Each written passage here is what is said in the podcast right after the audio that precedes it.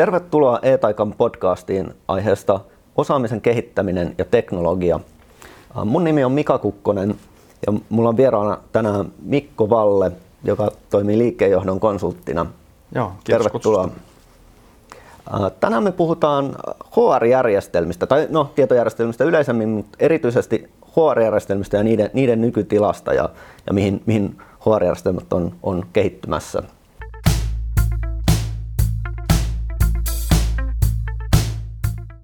No niin, ähm, Mikko, äh, sulla on mielenkiintoinen tausta.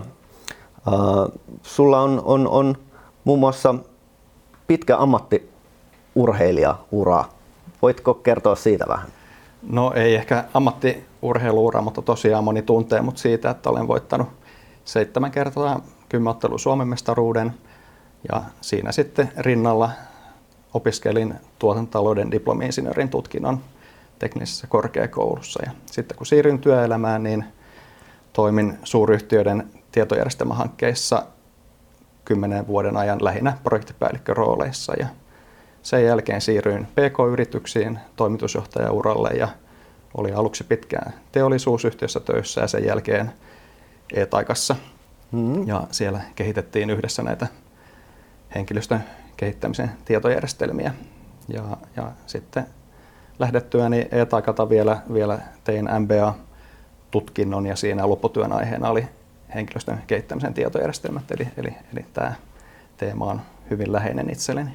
Joo, kyllä. Sulla on tavallaan käytännön ja teorian tuntemusta tästä, tästä näin. Uh, jos nyt, nyt uh, aloitetaan sillä, että mikä, mikä on sun mielestä niin tietojärjestelmien tämänhetkinen nykytila liiketoimintajärjestelmien ja mikä on niin HR-järjestelmien tehtävä siellä tai, tai ää, tällä hetkellä, mitä, mitä, mitä HR-järjestelmiä käytetään enemmän ja mitä vähemmän ja, ja millä toimialoilla ja tämmöinen yle, yleisesti.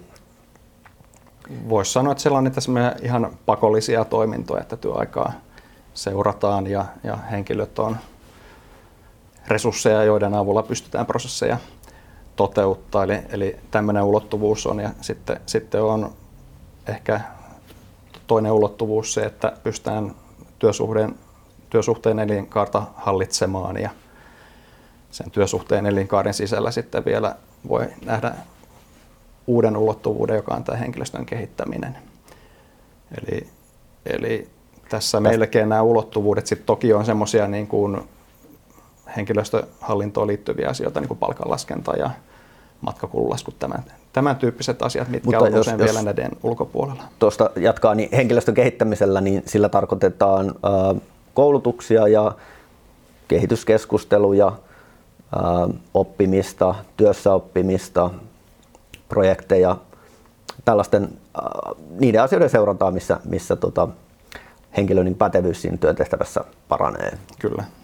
Mikä on sitten siinä nykytilassa sellaisia kipukohtia? No, yrityksiä on niin erilaisia. Eli jos ajatellaan suuryhtiöitä, jotka on tämmöisiä niin kuin materiaalipainotteisia yhtiöitä, että heillä on niin kuin tuotteet keskeisessä roolissa, niin siellä aika usein on tämmöinen ERP-järjestelmä käytössä. Mm. Ja, ja siinä toiminnanohjausjärjestelmä. To, toiminnanohjausjärjestelmä, joihin joissa niin perinteisesti ei ollut kovin laajaa henkilöstöhallinnon ratkaisua, mutta pikkuhiljaa niihin on tulossa hyvin, hyvin kattavat. Osalla on jo eri, eri, erittäin hyvät ja niin, äh, moni, moni yhtiö hyödyntää niin kuin henkilöstöjärjestelmiä osana toiminnan ohjausjärjestelmää, mutta sitten semmoiset isot yhtiöt, joilla, joilla, jotka ei ole niin tämmöisiä materiaalivirtapainotteisia, niin käyttää erillisiä HR-järjestelmiä ja sitten PK-yrityksillä ei välttämättä ole oikein mitään, mitään järjestelmää tai, tai Et, käyttävät osia. Niin. osia, osia.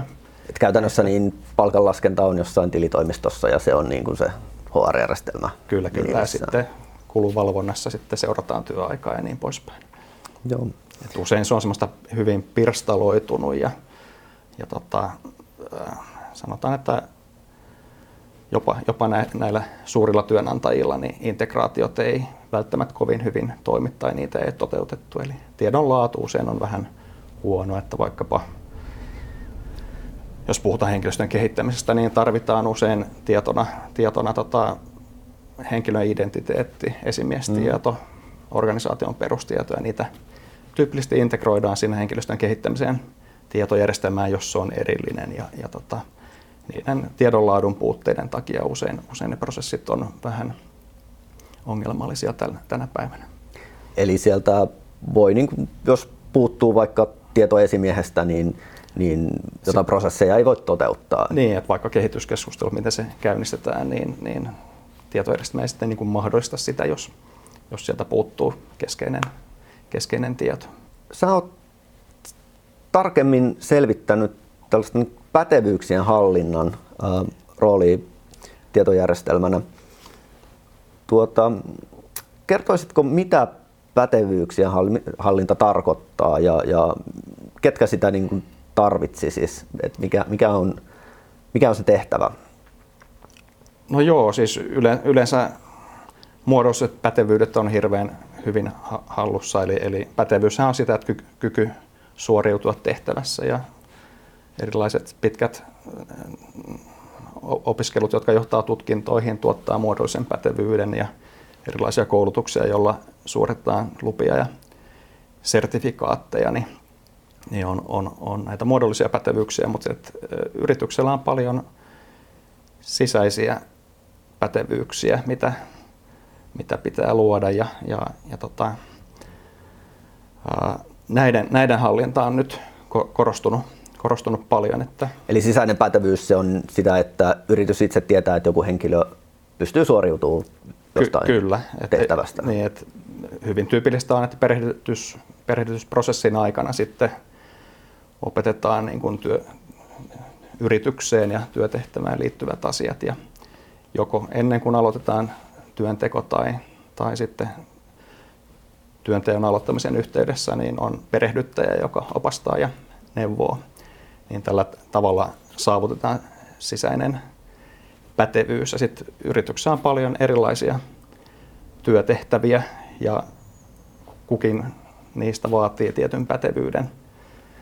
Teollisuudessa oli esimerkiksi se, että on paljon erilaisia vaarallisia koneita käytössä, niin jokaisen koneen käyttöön pitää henkilö opastaa ja henkilön pitää niin kuin todeta, että osaa, osaa käyttää sitä laitetta turvallisesti.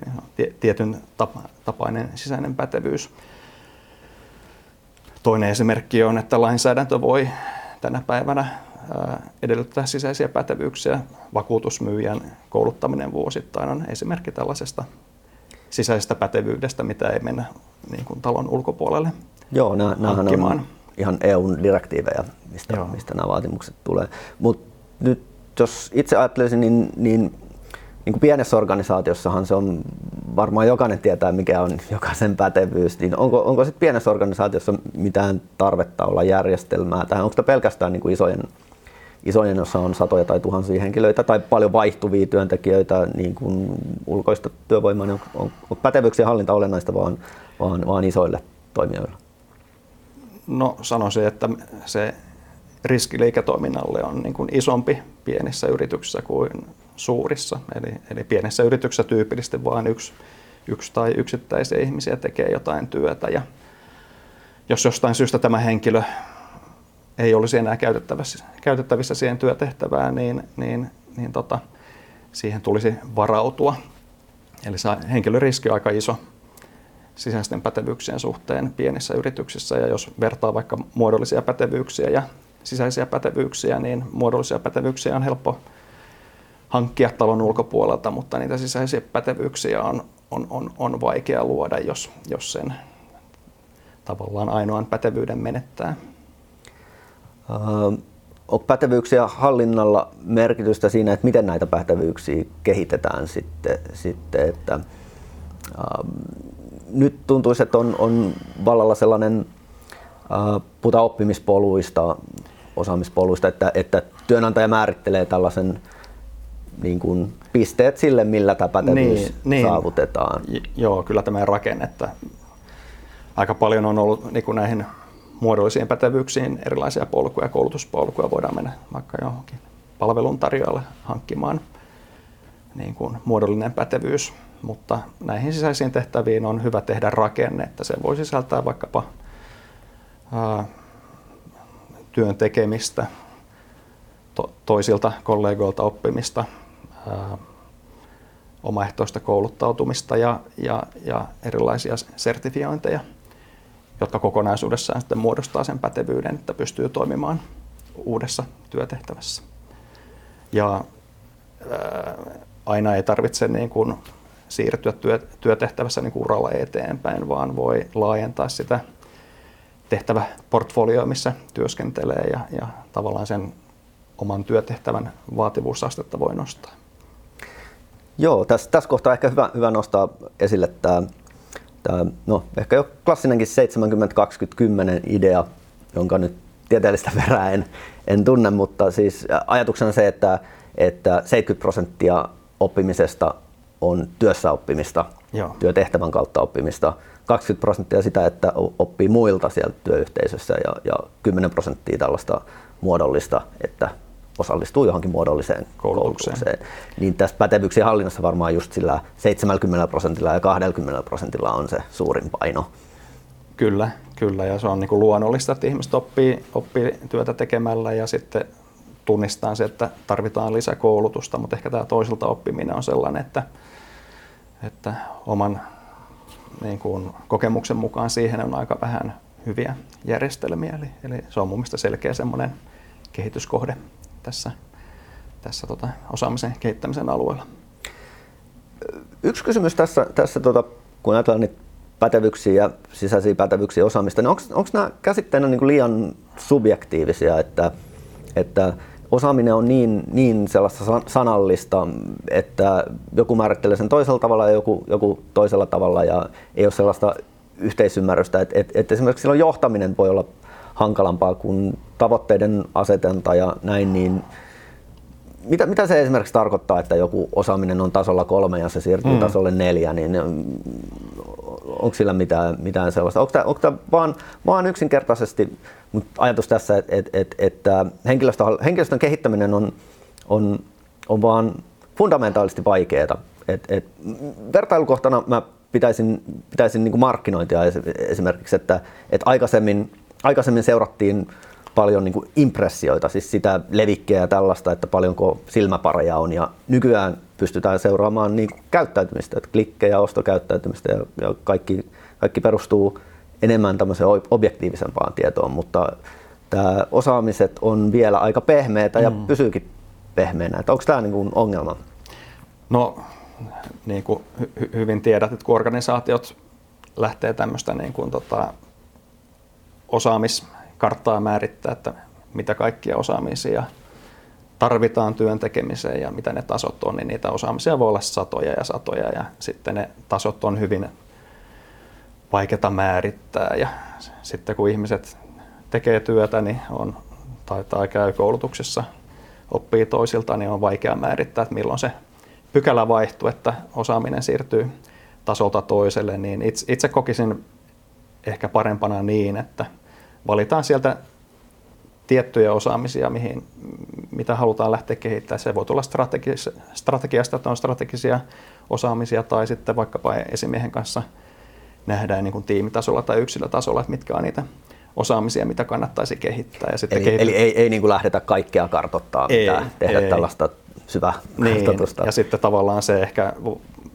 voidaan jopa niin kuin luopua sen osaamisen tason määrittämistä kokonaan.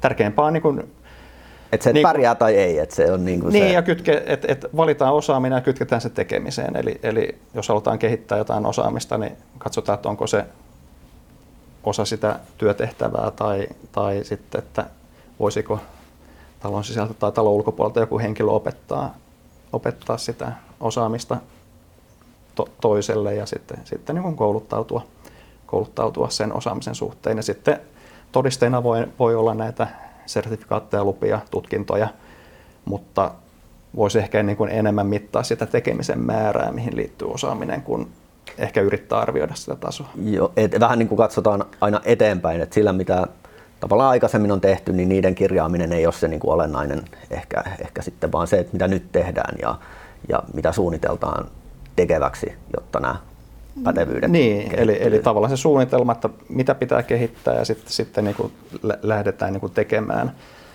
ja, ja mitataan sitä tekemisen määrää, mihin liittyy se tavoite.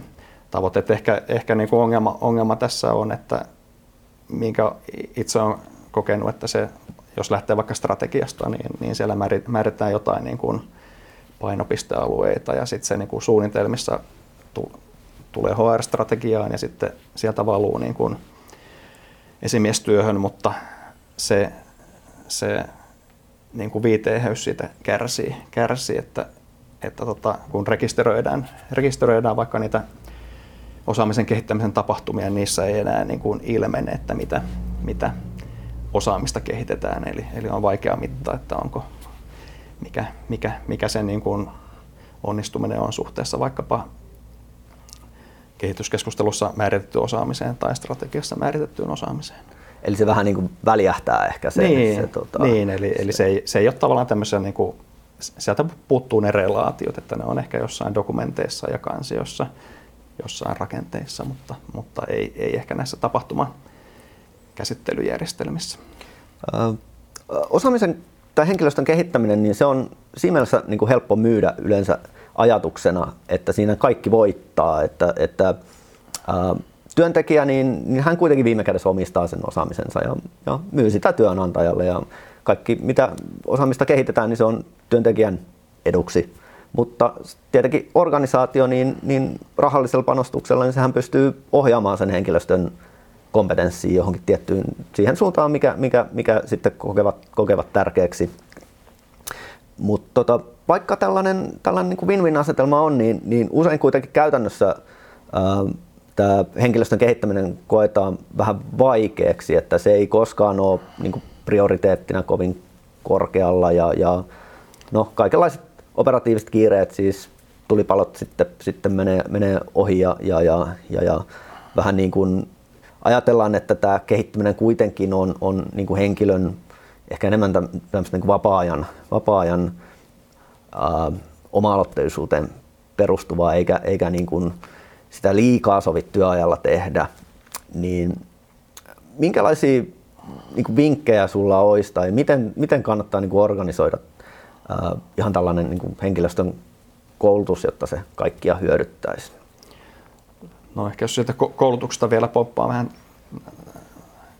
takaisinpäin, niin, niin tavallaan, että, että se osaaminen kehittyy luonnostaan työtä tekemällä, niin kuin tuli, tuli esiin, että valtaosa siitä tapahtuu työtä tekemällä, niin näkisin, että työnantajan kannattaa tarjoa monipuolisia tehtäviä ja, ja tota, entistä vaativampia tehtäviä työntekijöille, vaikka se sitten tarkoittaisi, että se alkuun olisi tehotonta ja siihen kuluisi niin kuin aikaa, aikaa, mutta pitkässä juoksussa se on niin kuin hirvittävän tärkeää, että, että tota, ihmisillä annetaan mahdollisuus kehittyä ja, ja toisaalta se on osa myös tämmöistä jatkuvuuden hallintaa yrityksessä, että on, on riittävästi niin kuin kyvykkäitä henkilöitä.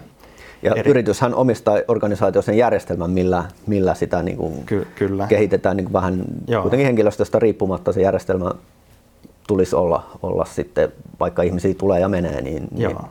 Ja useinhan ihmisillä se muodollinen pätevyys on valmiina, kun tulee sisään. Niin tavallaan niin työtä tekemällä kehittyy ja sitten olisi syytä kiinnittää huomioon siitä, siihen toisilta oppimiseen. Ja jos, jos tekee monipuolisia työtehtäviä, niin silloin sitä saakin monelta perehdyttäjältä sitä tietotaitoa ja oppii, oppii sitä kautta. Että on, on kouluttamiseen nähden on niin monia näkemyksiä ja moni työntekijä kokee sen, että se on niin työnantajan velvollisuus kouluttaa ja, ja niin poispäin, mutta it, it, itse koen, että, että jos se koulutus suuntautuu siihen nykyiseen työtehtävän suorittamiseen, niin, niin se on perusteltua.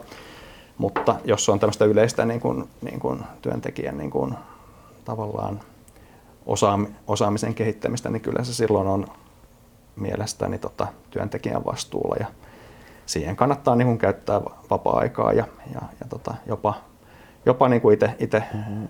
rahoittaa sitä kehittymistä. Ja se vie todella paljon aikaa, jos haluat jonkun ihan uuden osaamisen opetella. Että, että tota, se Tähän... käytännössä niin kuin työnantaja, työnantajalla ei välttämättä ole niin kuin resursseja siihen.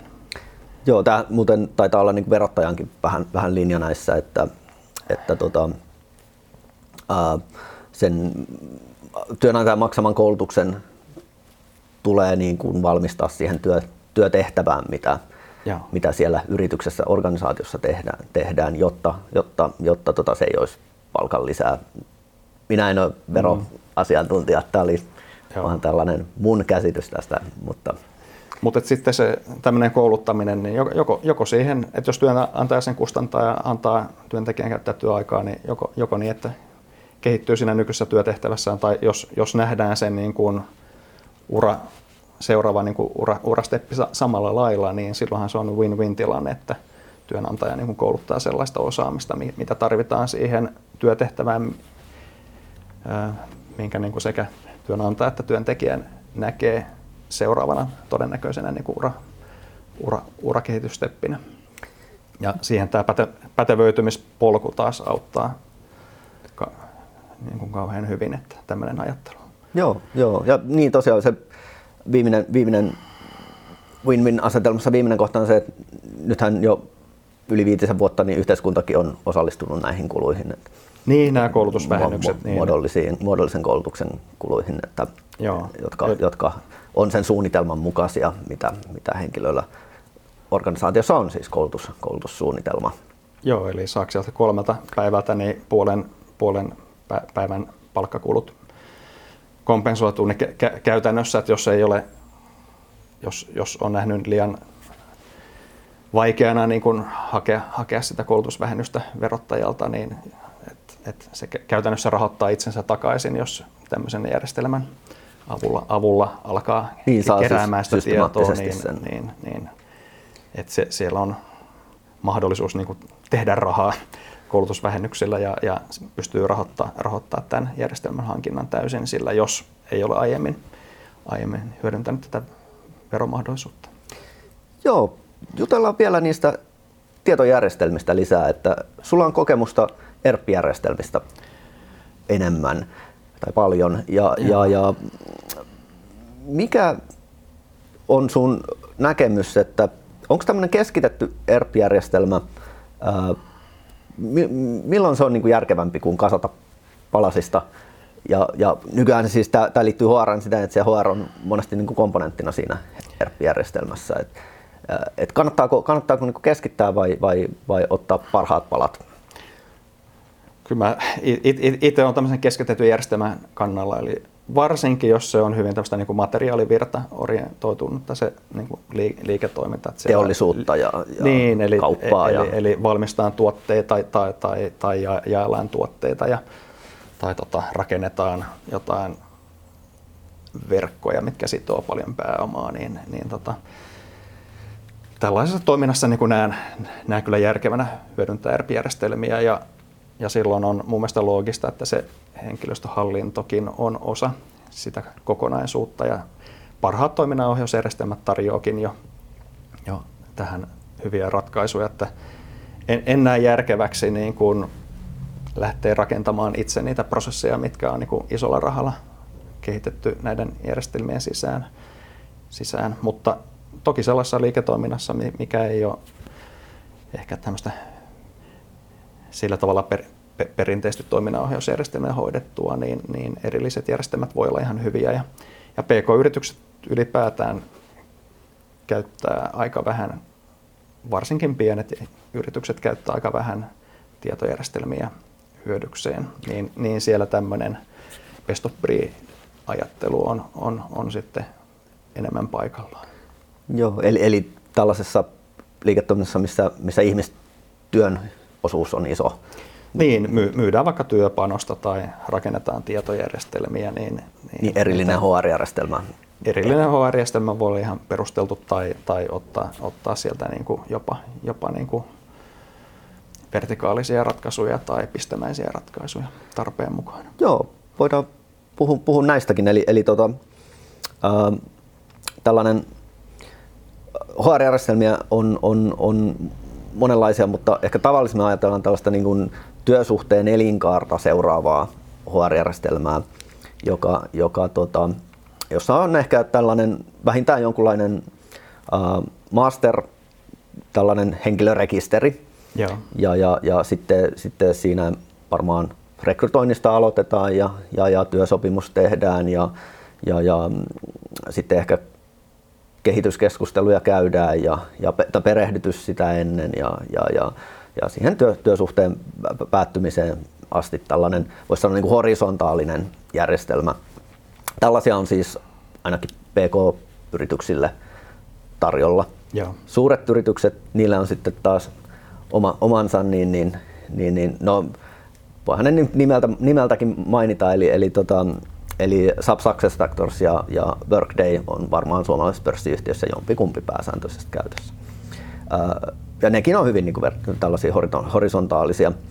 Ää, vertikaalisesti sitten taas voidaan ajatella, että on ää, järjestelmä, joka keskittyy johonkin, johonkin, johonkin osa-alueeseen, että et vaikka tähän, tähän osaamisen kehittämiseen, tai sanotaan talent managementiin yleisemmin, että siinä, siinä että minkälaisia kompetensseja kartoitetaan ensin, että minkälaisia kompetensseja organisaatio tarvitsee ja sitten siinä mahdollisesti on se rekrytointiosio ja mahdollisesti henkilöstön kehittäminen ja, ja verkkooppiminen tai, tai sitten lähikoulutus koulutusten hallinta ylipäänsä ja, ja mahdollisesti tämä just urapolun suunnittelu ja, ja ehkä palkitseminenkin kuuluisi tämmöiseen talent managementtiin.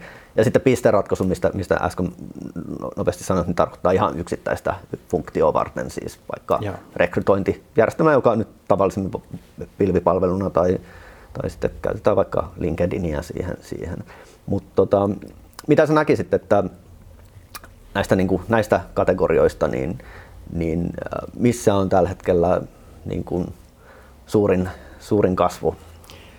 Joo, eli, eli to, toisaalta näen, että mainitsit nämä pari, pari järjestelmää, mitkä on laajasti käytössä, mutta on paljon muita erittäin hyviä toiminnanohjausjärjestelmiä, missä osassa on ho, niin kuin HR, HR-ratkaisut laajemmin ja jossain vähän suppeemmin, mutta tota, uskon, että niihin kaikkiin tulee kehittymään niin kuin seuraavan kymmenen vuoden aikana erittäin laadukas, laadukas tämmöinen HCM tota, järjestelmä. HCM on siis uh, Human Capital Management Joo. lyhenne. Joo, mutta tota,